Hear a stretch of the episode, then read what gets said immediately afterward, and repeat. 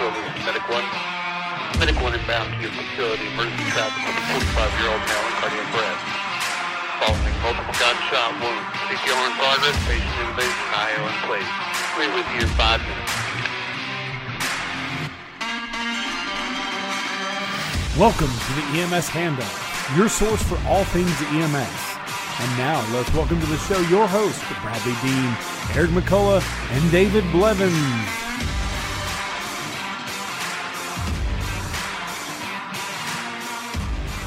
Hello and welcome to the EMS Handoff Podcast. This is David, along with my co-host Eric McCullough and Bradley Dean. Our Army guys tonight set us up well for success. Ground team, they got to wait for the A10s to come in and save them, but uh, going to have a little bit of fun tonight on this conversation. We're going to get into some educational topics, but before we do, let's go to Middle Tennessee and see what's up. Eric McCullough. Um, nothing on my end other than great weather. I know we always talk about weather like this is how we know we're adults because every single podcast it's always like, oh gee, I know how they're gonna lead off the first like five to ten minutes of just talking about the weather because they're like old men. So I completely get so um I actually don't have a whole lot going on. I know your voice is hoarse because you got to go to a cool football game and you got to see. I, I, think it's. I will say this. I will think it's. I do think it's awesome that people are finally getting out and going to places because all the fall festivals around my area, like Bell Buckle Craft Fair, um, weird fall festivals eh, on their first year, have hundreds and thousands of people just showing up. So that's kind of nice. Well, the, the one thing about it is we can say we were running the only football games that made it to every major news outlet uh, this weekend. Uh, you know, not even Alabama and Georgia could sort of really say that. Uh, uh, not necessarily for the good things that occurred, but uh, you know, Eric, we could, we could say, you know, hey, we talked about the weather. I went to Lowe's today to install a new sink, and uh, you know, all those adulting things, right? It's um, that's going to be what this podcast is about. Hey, how to adult in EMS here in the future. But uh, in that case, let's go to the adult on the other end of the spectrum here in North Carolina. Bradley Dean, what's up, my friend? Oh, great weekend. Uh, got to put my toes in the sand a little bit, so it was great. Toes in the sand, man. We got. uh well, we'll, we'll put it this way: got home from the football game about two o'clock uh, this morning, and it was not uh, toes in the sand weather uh, at that point in time. It was a little cool. We got we had we had a nice little cool front came through this weekend. It was nice. Uh, so I was I was just informed it wasn't sand; it was the litter box. Oh well, okay, hmm. that's a different well, thing. Mm, well, yeah, different sand. no, we we spent a little time on the beach. It was good. It was good. Nice. Uh, can't can't complain too much about that. I do have to say, uh, I get a phone call from my daughter today. She's like, "Hey, uh, by the way, before uh, I guess this is a good time to tell you that I'm in North Carolina right now." So they decided to get up at four o'clock this morning, go over to Max Patch. So she's like, uh, "In case you start looking, that's why I'm in North Carolina." So. Um, mm. It is kind of strange to think we, we, you know, we think about North Carolina being so far away, but from our house, it's actually probably almost closer than one of our main campuses is. That's uh, it's kind of uh, interesting. So yeah, she was over, I guess, uh, donating to the sales tax collection there in North Carolina to to help support you guys. Got to do that every now and again. So before we get started on today's topic, we want to make sure and give a shout out to our podcast partner, the Journal of Emergency Medical Services. JEMS has been an industry leader in the profession for many years. And while we are your source for all things EMS and the podcast verse, JEMS is your industry leader for EMS news. Make sure and go by their website, jems.com, uh, and find out everything that's going on in the profession, as well as see all of our prior episodes, as well as our fellow podcast hosts. Uh, they've got a lot of great people that are out there talking about different things in EMS. So make sure to follow the EMS Today podcast on Apple, Google, and Spotify. And you see all of us in our gear right now we're gonna have to find a way to get uh, our guest today in some EMS handoff gear because uh, the rest of us are wearing our original logos today. Don't forget to go by the Pursuit Company at the thepursuitco.com. Love everybody there like showing off. The, oh, wait, sorry. I said everybody in their originals. We got Eric McCullough his keep back line, and then uh, Bradley in the nice gray original. I got our hoodie on. It's a little bit chilly today. So don't forget to go by the Pursuitco at thepursuitco.com find your EMS handoff merchandise. Uh, they will get it to you anywhere in the country uh, within short order. So make sure and go by and check them out. So Eric McCullough is going to be introducing our guest today. So go ahead and kick it off, sir. All right. Well, it's not. I um, I have a I have a guest on, um, but the topic's going to be Bradley's topic that he brought up. But before we get to the topic, I wanted to first introduce who we have here, which is Greg Johnson. I consider him a close friend, a colleague, and most of all, uh, just he's an outstanding um, resource and an outstanding educator here in the Middle Tennessee area. He is the EMT and AMT coordinator over uh, Columbia State Community College's um, EMT and Advanced EMT program, a highly successful program. Um, can't say enough good things about the guy. Um, he'll pay me later, but um, he's a he's a he's a great advocate for EMS education. Any of his students and his and uh, faculty that work with him and paramedics have worked with them before will know this too. So I thought this would be a perfect opportunity to have him come in and and speak on our topic, which brings me to Bradley, the topic that you brought us here for. So somebody posed a question to me. I guess it was a couple weeks ago, and it's it's something I've been thinking a lot about and, and looking at because today we're dealing with the changes in EMS education that started five or so years ago, and we're starting to see kind of the product of that uh, really hitting the streets. So, what we see is we see education, we see the didactic, and then toward the very end of the didactic, the way the things are supposed to be set up, when you look at the accreditation of the MS and everything else, then you go into the clinical or the hospital side of it. And then, pretty much when you're done with the didactic, students move into the field. So, the question is how do we provide better context for the things that we teach in the classroom? And would it be better to introduce students to clinical much earlier so they can learn basically get all their skills and stuff out of the way and let's turn them into clinicians versus skill junkies? So I, I, really love this topic, and I think we're, uh, you know, we we've kind of bounced back and forth between that thirty minute and hour range. I think we could honestly make this a multi part uh, multi-hour episode because there's a ton of information to unpack as we go here. But the first thing I'm going to do is tell uh, Bradley the the way that you do that is not follow that direction uh, that he gave you as far as breaking down this clinical settings. Um, but I, I'm actually going to pose this question first. I'm going to toss it to Greg.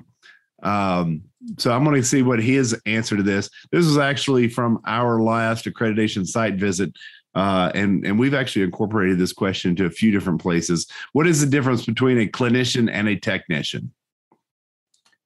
I think the the biggest thing uh, is that you have a more rounded approach to healthcare. It's it's not just a, a cookbook style. Um, this is what the textbook tells me to do, so I have to do this in every situation. But instead, I'm using um, all the the things that I'm finding in my patient's presentation uh, through, throughout my assessment with that patient uh, to do a better job in treating uh, my patient and during that transport uh, to the hospital. So I'm going to give credit to Dr. Mike Dorset. Uh, that was her question that she uh, liked to pose, and I think it's one of those that's great out there. And it's almost like Greg had some practice with that. you know, we we have a lot of people in this profession that that that question really gets a lot because the idea behind it is there there's a lot to say. In the pre-hospital setting we are the technicians. We go out and and and find and do what they tell us to do and then the the physicians stuff like that. But i think the way ems is changing and a lot of this we see with et3 and uh, the treat in place legislation and um, the uh, field termination for resuscitation guidelines that are coming out we're really transforming this profession especially uh, even you know a lot of this started occurring pre-COVID, but uh, kind of exacerbated during the COVID situation. That you know we are going to primary treatment uh, providers uh, and practitioners. So um, I'm going to start off, Bradley, and before I kick over, kick it back over to you for just a second. Um, you know, this is one where we kind of have to break our levels down just a little bit. You know. Um, for our EMT and advanced EMT programs are one semester in duration. There's some things that are coming about that are shaping those just a little bit, which Greg is Greg is involved in as well. And then our paramedic program is three semesters. Uh, so one of the things you know that we do is to start their clinical rotations at all three levels as early as as humanly possible uh, because we want them taking those skills directly into the field and they actually have come back with some questions like hey i wasn't exactly sure you know this is what i thought this is what they said and i wasn't exactly sure so we were able to um, take that and, and dive into the the materials just a little bit deeper, and especially our paramedic program. You know, over a year, um, you know that last semester, the capstone semester is supposed to be when you know they're primarily in the field. We start in the field first semester, uh, coupled with our hospital rotations as well, so that they are incorporating both uh, of those areas because we want them to know the why behind the what. So, um, you know, with that, what is the advantage, Bradley, to changing this context in the education setting based on that adage to making them clinicians over technicians? Well, I, I, I think one of the one of the biggest things is is what we've got to look at is students often move into clinical and their focus is I've got to get X number of IVs. I've got to get X number of airway management. I've got to get um, X number of medication administrations. And, and, the problem is, is they tend to focus more on the skills and less on the whole patient. And when they're doing that, I, I believe what we're beginning to do is we're losing the focus of the of the context. Right now, we've got students that know how to perform psychomotor skills, but the question is, is do they know when to perform them, or more importantly, sometimes why not to perform them? So with that, Greg, uh, what Bradley just said, uh, you know, why to perform them. How do you take that question and incorporate that into the classroom in your preparation for the EMTs and advanced EMTs? It's a great point, and you brought up uh, the we started offering uh, this past probably two years ago now uh, a new class. We call it an integrated program where we combine. You mentioned EMT and AMT being a single semester uh, class apiece, and so we've combined those two classes. Actually, Eric uh, helped build that uh, prior to his departure, and I got to take credit for it. So it's kind of fun. But uh, so we've basically combined those two single semester programs into one. Uh, and, and what that does is it it increased the amount of clinical time those students have to go on. Uh, but because of that, I can't wait. First of all, it, it's it wouldn't be possible for me to wait until the end uh, of all of their their lecture and, and psychomotor uh, content to then send them out uh, to clinical. I have to time. You know, they're in a class so many days a week and so many hours in a day. I can't wait until a certain point in the semester to, to allow that to happen. So uh, we do, just like you mentioned with your program, David, start our students very early on uh, in that. So you know, do they have every skill uh, that they need? Have they been taught that in class? Every skill that they're going to need to use on that clinical? No. Um, but kind of to what Bradley was talking about, I think the biggest thing we make sure before our students start clinical is that we've gone over that assessment, the uh, process. So your medical assessment uh, and even a little bit of the trauma assessment. Uh, they know how to take vital signs. They've done CPR. Uh, everything after that is is uh, something that that those students are going to see sometimes for the first time on that clinical before we've actually covered that material or covered that skill uh, in class. But they've got that foundational assessment component that helps them start uh, going toward those. Um, I, I, call them radar screens or, or, satellites to help kind of get to that that field uh, determination or field diagnosis or field uh, impression to treat that patient. Do you so? Do you see them kind of take the transition from um, since y'all do get them in early, do y'all see them start to make transition from like being a um, technician where they're following kind of like check sheets, guidelines, and stuff to that clinician like like midway through the semester after they've done a certain number of hours where you're like, okay, I'm starting to see them develop the clinical acumen even in the semester?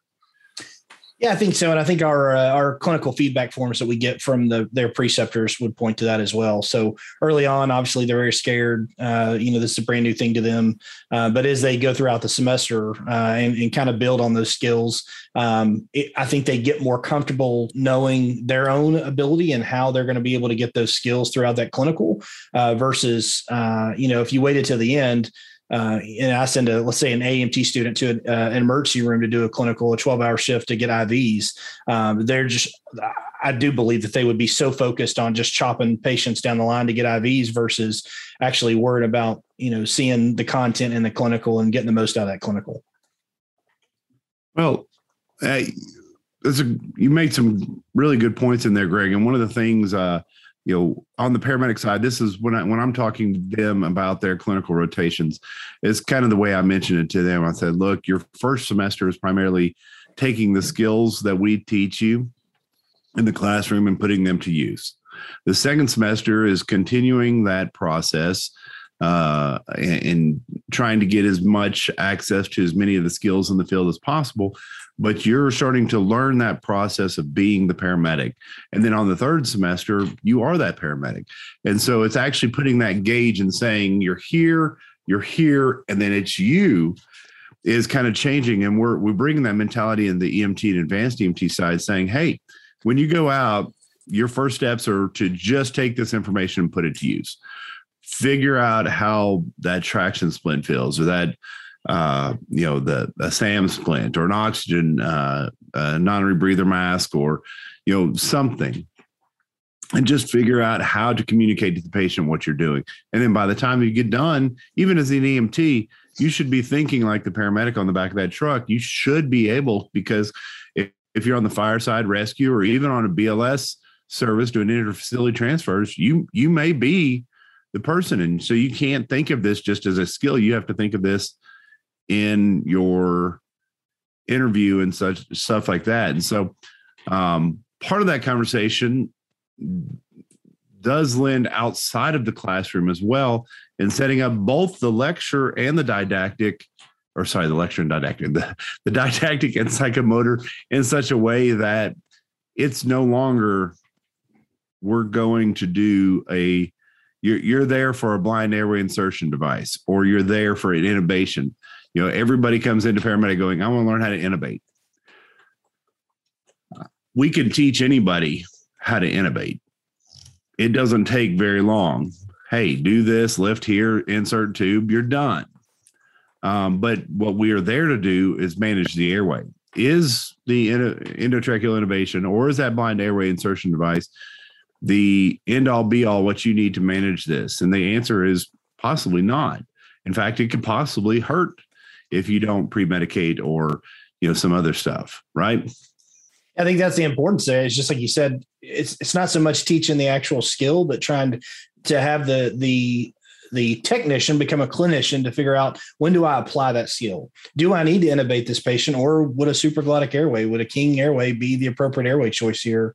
Uh, and and so I, I agree. And kind of going back to what you said earlier, we're doing the same thing on the EMT and AMT side. Um, I, so I brought in from the paramedic side, uh, where in that last semester they get the team leads. Uh, they are the paramedic. It's their their call. They're running the show.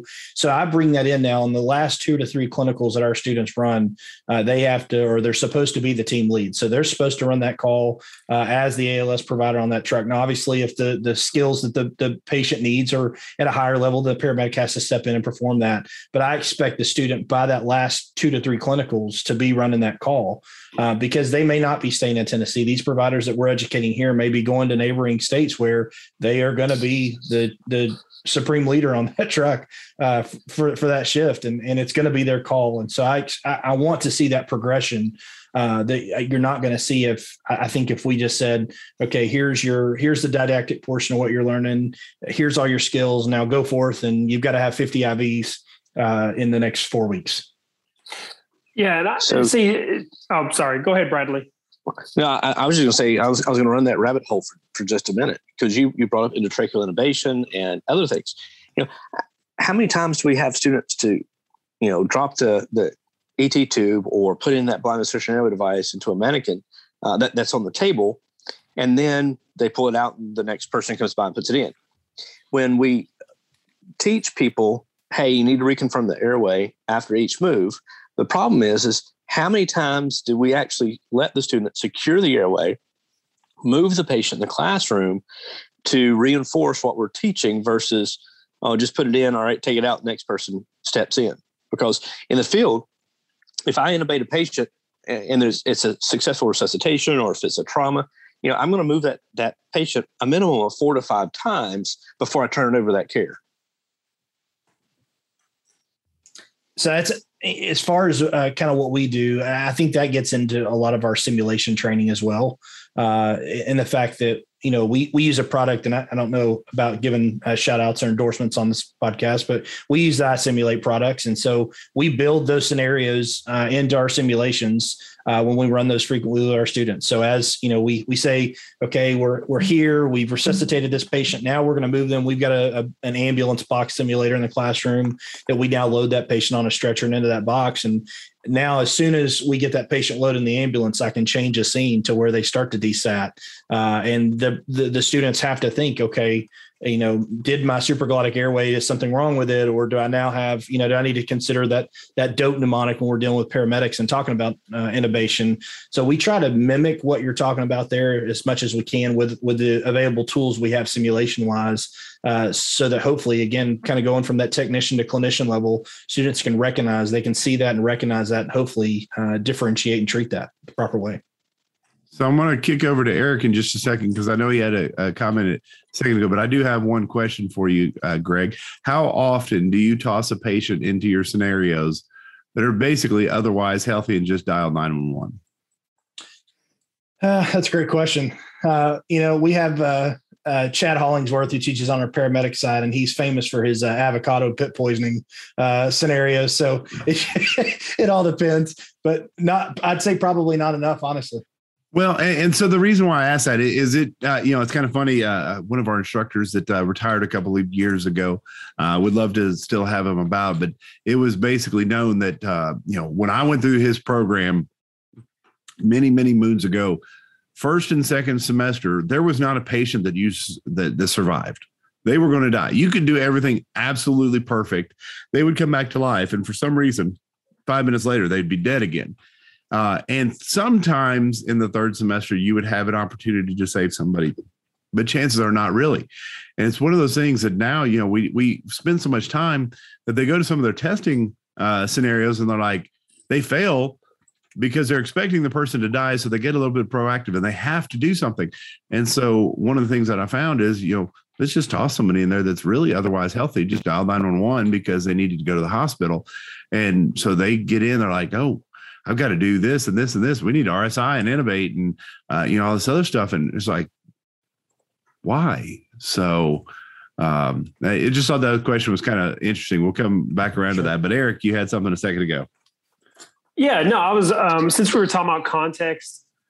I think that was the hardest thing as an educator was to try to bring in some context because eh, as much as we like to think that uh, the book world reflects the real world, and when we say that, we kind of say it kind of pithy, where we just kind of like, um, you know, um, that's what you do in the book world, but not in the real world. We're not realizing that no, actually, the, the book world, the studies that we see should reflect those standards.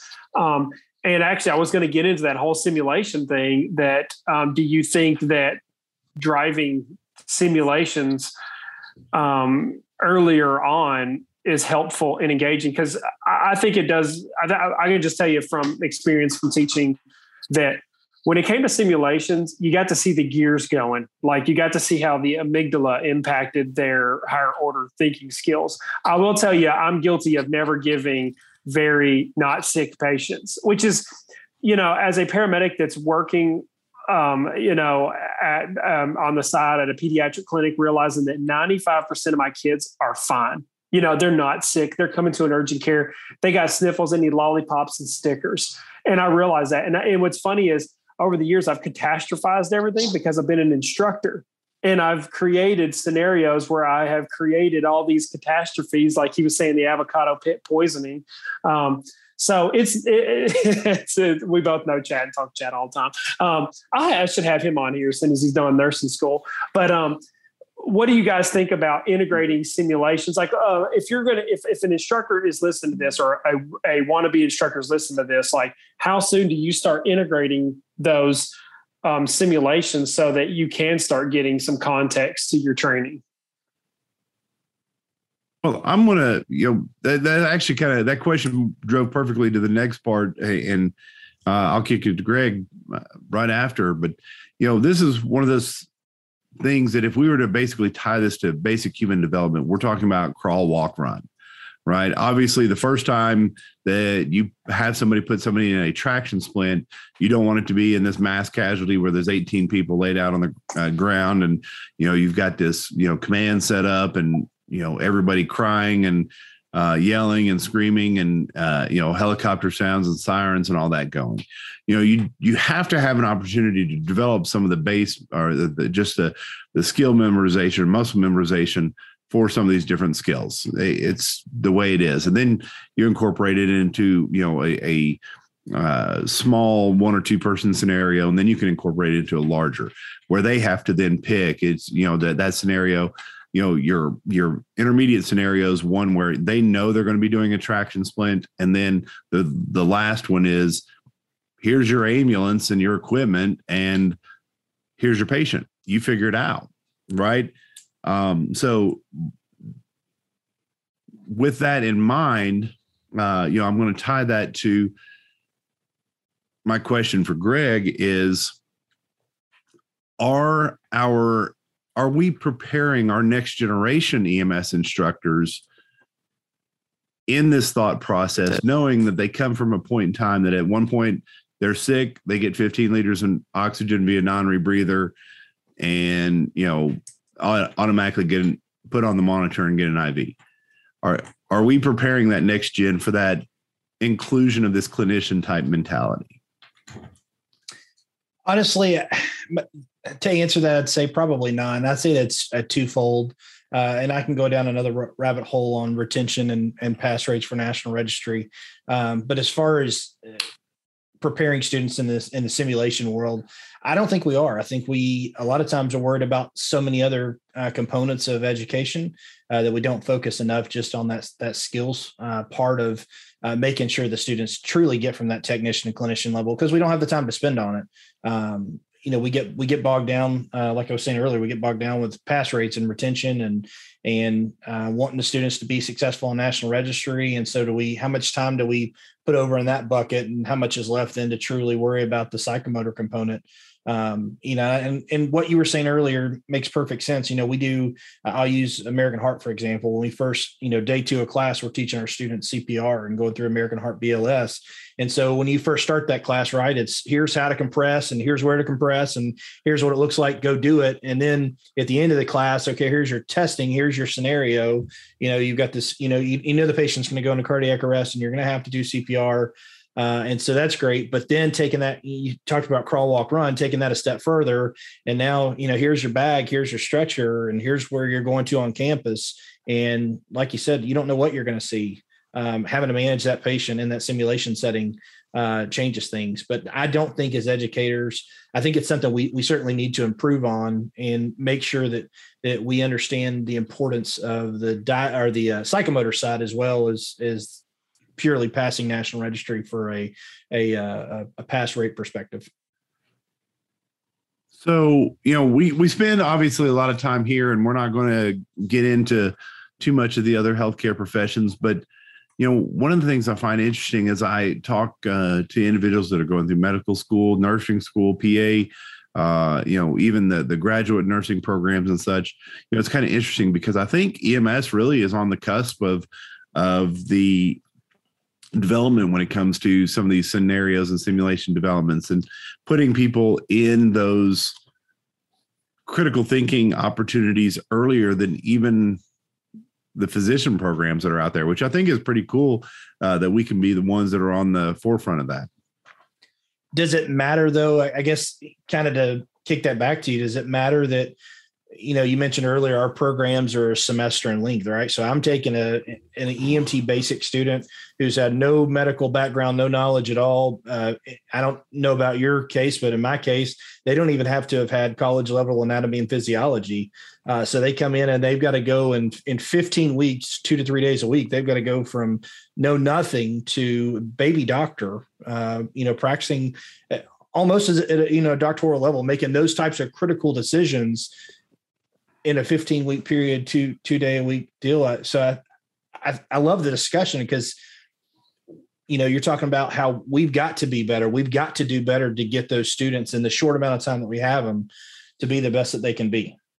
So great segue. It's almost like we were thinking on the same uh, level there because you went directly to where I went to next. Because most of the time, when you walk into the classrooms, and this isn't uh, saying a, a, Greg classroom or Eric, myself, or or Eric uh, Bradley, is the commercial off the shelf textbook, you know, EMT, advanced EMT textbook with the PowerPoints that come along with it, the test bank.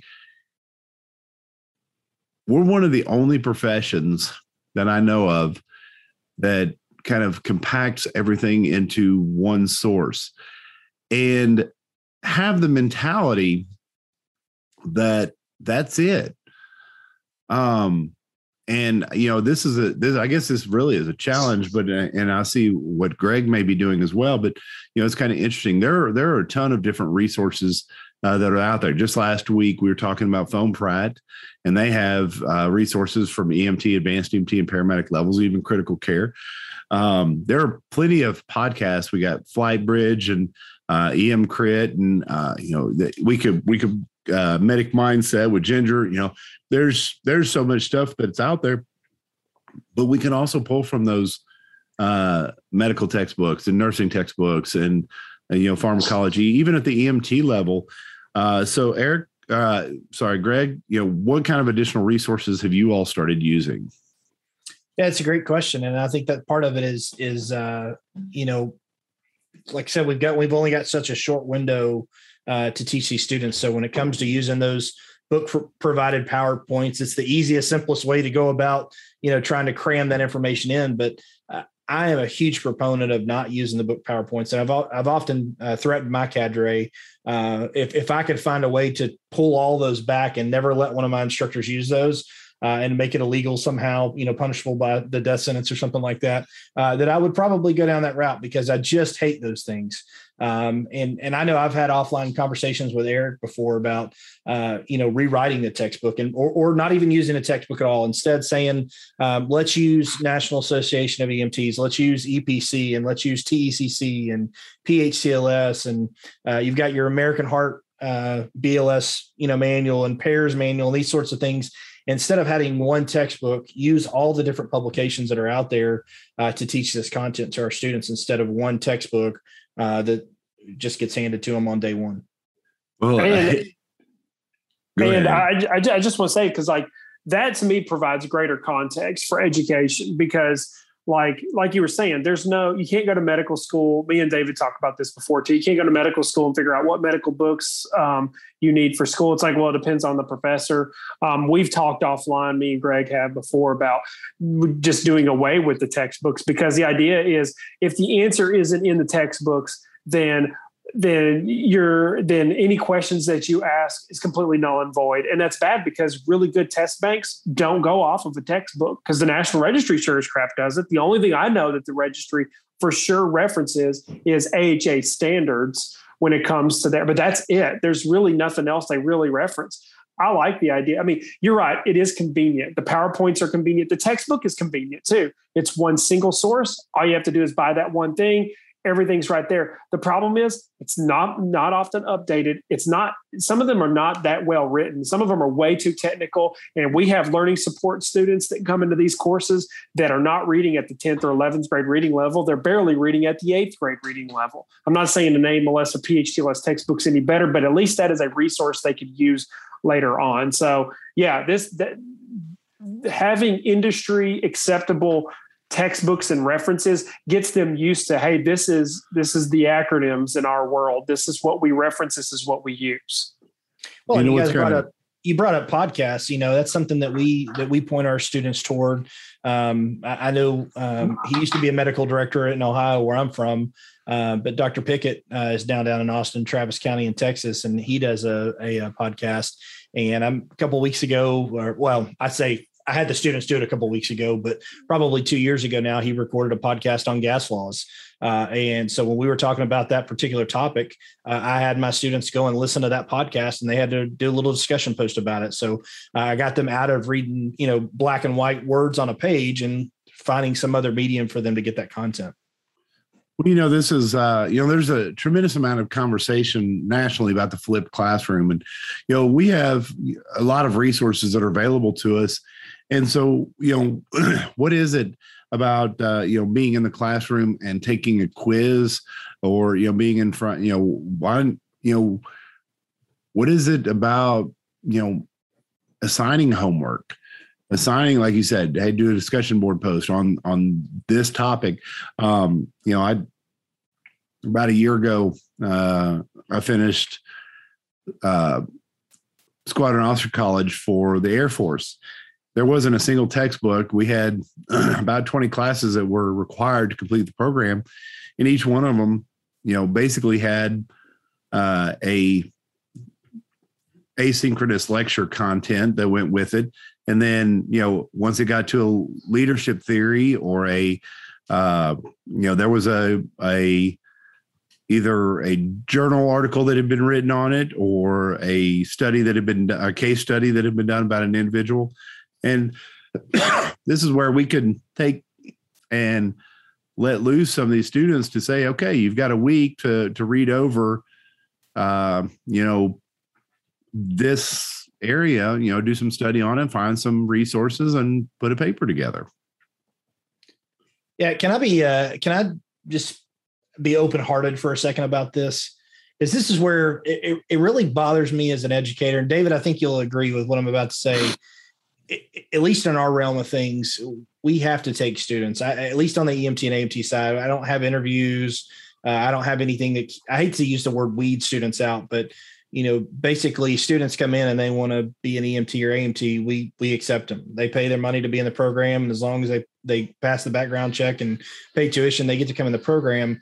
And they come in and they don't want to study, they don't want to do what's required, you know, to get through this. And I and I so going back to using the book and using those powerpoints, I think we've we've kind of felt like we have to to to get everybody on that equal playing field because when you bring up flipped classrooms you know, I can't get students right now to take notes in class and go home and study them, much less eh, be responsible enough to go read through that chapter or go read that resource uh, to come back in. It's, it's, it's certainly frustrating.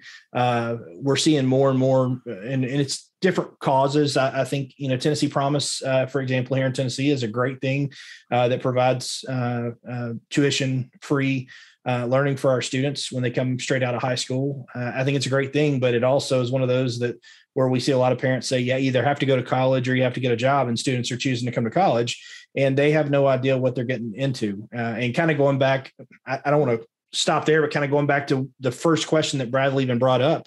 Part of the other reason, not just in time, but part of the other reason I make our students do clinical right away uh, is because I want them to be exposed right away to those uh, situations where they are in a, a, four by eight box or however big it is. I, I don't know. Uh, it, it, with a patient, a real live patient that's got a real live problem where their their their life uh, is hanging in the balance there, and right away say, okay, I either like doing this. This is something I, I'm gonna I enjoy doing, and I'm going to put my passion into, or I'm not going to do it. I, I don't right. like this. This is not for me. And I have tons of students that will come. They'll they'll register in the program. They'll do everything, and then they go to that first clinical, and they call me after it's over and say, "Instructor I'm done. Johnson, I'm done. I'm out." And that, and we've actually seen that here recently, uh, and it's kind of uh, interesting. Is um, this semester itself, I actually received an email from one of our instructors who goes, "The individual that I thought was probably going to be our most." Uh, or our best candidate to to complete the program just sent me a message and said he went on his first clinical rotation and realized he really wasn't up for this.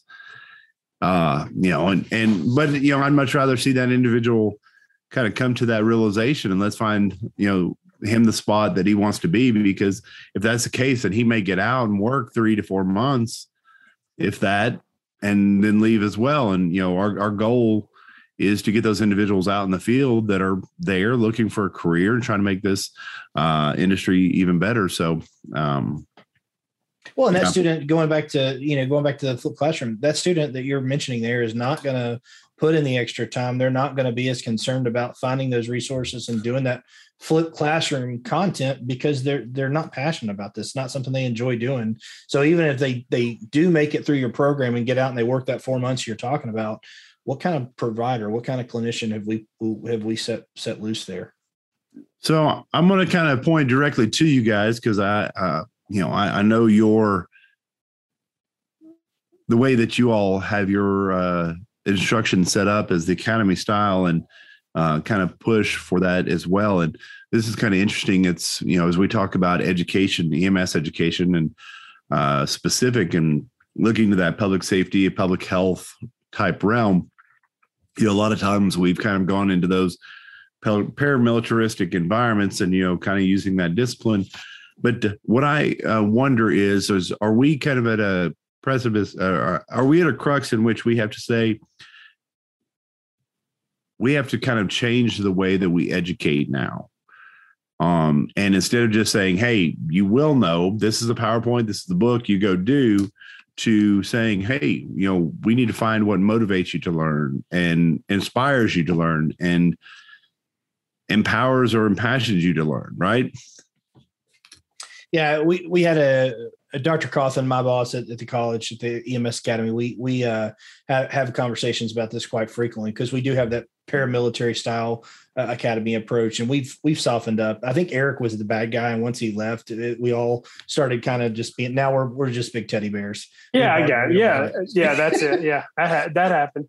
Yeah so we have these conversations quite frequently and and uh, we had a we had a lady from i believe she was from vanderbilt that came and spoke at a, a convocation a couple years ago and she was talking about the gen zers and uh, I, she kept making this point you have to meet them where they are and I remember Dr. Cawthon and I turned at each other while while she was talking and said, "No, we don't. Absolutely not. They're going to meet us where we are." Uh, and we we drew a line in the sand and put our foot down and said, "Absolutely not." But you know, it, it, it seemed like literally the next week when classes started and we got that next group of students in, uh, I, my jaw hit the floor and I went, "Oh my gosh, I'm seeing everything that this woman just talked to us about. I'm seeing in the classroom." And that paramilitary style approach didn't didn't necessarily work with those students. I had to find a different way to help motivate them and and figure out what worked for those students. So it's a great point you brought up. Now i i do want to kind of preface this and i or i shouldn't say preface. I, I want to add to that because i think because of the way that we do operate the chain of command structure, you know, many places have, you know, the the line EMTs, AEMTs, paramedics that are out there, then your supervisors and deputy chiefs, directors, what you know, whatever they're called, you know, this isn't a you know we soften because we are in a tough environment. We need to prepare individuals to be ready for pretty much anything. You know, I know during my field career, um, I I was the one that found myself in places that uh, you wouldn't really expect a a small single wing airplane stuck 50 foot up in the tree with two people in it at 1045 at night. And uh, you know uh, fire you know you so you do have to prepare those individuals but you also have to find a way because just by telling them you will go do may not go do. So it's a it's a balance. And it's almost a slack line balance to say you know i may be falling over one way or the other but uh, you know, you keep that structure and that discipline while also, for lack of a better term, tugging on those heartstrings. Yeah, I agree. It, it's we use the word grace a, lot, so figuring out, um, you know, where's the the right line of of toughness and and grit uh, versus also understand grace and allowing people to to uh, kind of build up and get to where they need to be uh, and understanding where they have to be to be in this profession. Um, you know, I, I, tell my students, my thing is respect. Um, you've got to learn, you know, you talked about, you know, knowing sergeants and captains and lieutenants and all these things. Uh, my thing is respect. You've got to know right away that the EMS, we operate a little differently. We have a thing called chain of command. Um, all those components come in. So my students have to learn that whether they like that or not, uh, they that's that's that is a something that we are not going to move on. It's not something that we can get soft on. The students have to learn that about our profession. But when it comes to teaching the psychomotor skills or expecting them to be um, you know an a plus student right off the bat part of that i think we we can move on a little bit and give those students a little grace and and help educate them how to do what they're doing better how to how to learn better. Um, i know in, in my role it's not just about teaching them about medicine. It's about teaching them how to learn about medicine and understand uh, medicine. And I think that comes into play there too. So we've we've had quite a bit, and we it sounds like we've kind of I, am going to say this. It sounds like we've gotten off the topic of developing the context of that clinician of the provider, but I really think, you know, everything is kind of sitting in that realm that, you know, the deeper as our full time adjunct faculty uh, are in not just in initial education, but really in any of our realms, whether it's, you know, those that are teaching research, CPR classes and ACL, ACLS and PALS and uh, TCCC or TECC and, uh, you know, all those classes, you know, it's trying, kind of changing that mentality to it's not just a, another class you're coming to. We're going to create and inspire and, and do a new class so that we can get deeper and better understanding uh, providers that are out there. So the more we know, the more we care, the more we pass on to our students. Uh, the more when they go on and they turn around and precept, they are also building that.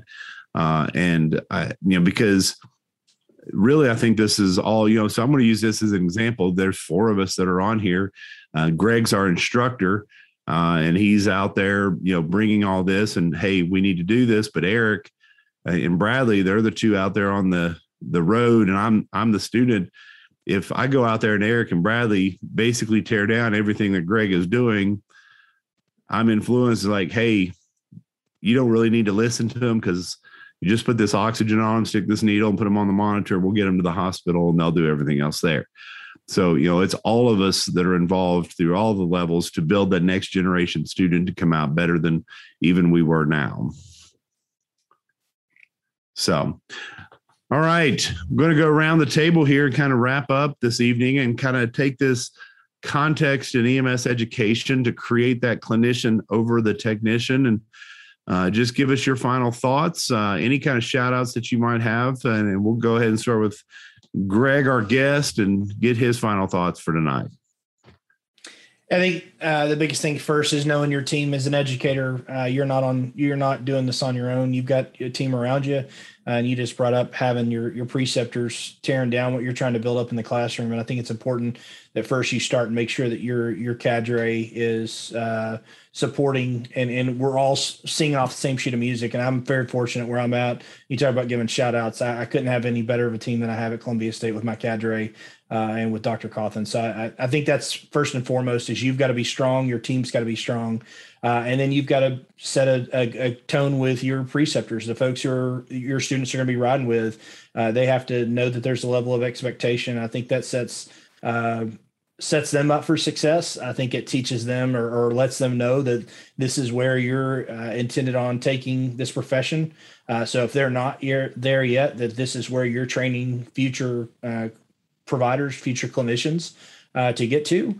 Um, so you start there, and then I think it goes right back to the classroom and making sure that you're getting this across to your students uh, and making them understand how important it is that you know, I use the term cookbook medic that you're not a cookbook paramedic, you're not a cookbook EMT, that you know how to think outside the scope of of just doing what the protocol says because sometimes there are situations that will pop up where that protocol doesn't necessarily 100% apply to that that patient and, and you have to think critically uh, to do what's best for your patient. I think the one thing you have to think about is uh, how can you be a cookbook emt or cookbook advanced or cookbook paramedic when you're not going to have a cookbook patient uh, that is sitting out there. They they don't follow the recipe. Uh, somebody somebody present like a creme brulee, and really they're just an oikos Greek yogurt. You never really know. Uh, so, Eric, what are your final thoughts for tonight? Uh, yeah, pretty much just echoing what we've been talking about the whole time, which is um, the sooner you can get patient or students into seeing patients in real life, so that when you, in middle of the semester when you are going over um, asthma or diabetic you have at least six students in there who have seen these patients who have treated them who've been around them. So they can provide some con- so it hopefully will make more sense to them simulations is another way to create good context but it means good simulations. Um, you know if if you build really terrible simulations that are really shallow with not a lot of development and time in it. The students are going to see right through it as a checkbox thing. It's not going to create the context. All it's going to do is create just a fun activity somewhat. Uh, that they kind of have to muddle through. So be thoughtful about how you want to engage and create the context. No surface level simulations. I actually like that. That's that's that's really good. We've we've had some really good ones that, and you watch the light switch on page or uh, the the students, and it's great to see. So, Bradley, you had the topic uh, generation for tonight. So go ahead and finish this up with your final thoughts. So one thing I will say is we've got to make sure that we connect theory with actual real world application. Um, contextual learning is, is not something that's new. Uh, American psychologist and uh, John Dewey once said, education is not preparation for life. Education is life itself. So basically what he was promoting is, you know, we're all lifelong learners. Each student comes with their own set of, of previous contexts, of previous thoughts, their, their gaps. What we have to do in the classroom and the lab and the clinical setting is we have to take all of that and meet the students where they are, but at the same time, bring them to the next level. Uh, and we can do that by providing that context as we're going through uh, different theory in the classroom. Well, and I absolutely think that uh, you know we have honestly just scratched the surface tonight. So I, I'm going to venture to say we're going to call this part one, and we'll bring Greg back, and we may have to toss Chad on here with him uh, and see just how many rabbit holes we can go down on that day. You know, nothing nothing better than seeing Chad walking around in his uh in his sandals. Got to give him some credit for that. So I love the Birkenstocks. Gotta love the Birks. Uh, so we'll have you know we'll we'll bring you back to uh to discuss. But I, I do want to thank you, Greg, from from Eric and, and, Bradley myself. You know, thank you for coming on tonight to talk about this. I hopefully uh, some of our educators have uh, taken on some new thoughts about this topic uh, because of this episode. But even if uh, you're a student that's out there, you know, think about it. If you're ed- interested in education, you know, develop yourself uh, even uh, just a little bit more. Go in depth. If you if you if you don't know the topic on something or you know title on something, you know, pull that thread, learn a little bit more. You're going to do nothing but provide better patient care for either the ones you see or if you start to educate somebody else in the future uh, you you know you will help them uh, get a little bit deeper in the uh, treatment of our patients as as we start to be a definitive care uh, aspect from again those treat in place legislations, ET3, those kind of things, where we are treating and, and even releasing. Uh, there's a lot mobile integrated healthcare, community paramedicine. There, there's many different terms. So, Greg, thank you for coming on this evening. Uh, as we wrap up tonight, we like to let everybody know make sure to go by all of our spots. So, Eric is keeping our website rolling at emshandoff.com. Make sure you go by there. If you like our video episodes, uh, make sure to go by youtube.com and check out the EMS handoff. Make sure to subscribe so you can get every episode as we release on Wednesday at noon. Uh, if you're listening to this on audio, we love to support JEMS. So make sure and go by and see them at jems.com. But you can also come by to YouTube and subscribe there as well. Uh, and we always like to hear from you. And our Facebook group is one of our most active places. Come by, send a message, see some of the things that are going on in the profession with our next handoff uh, coming. You'll find all of our information there at Facebook on our group, uh, the EMS handoff. And don't forget to go by, whether it's the Keep Back podcast line that Eric's wearing, the short sleeve shirt that Bradley's got on, or the hoodie you see me in, go by the Pursuit Company at thepursuitco.com. Check out your EMS handoff merchandise. Until next week, this is David, and on behalf of my co host Eric McCullough and Bradley Dean, take care, stay safe, and always remember the value of your EMS handoff.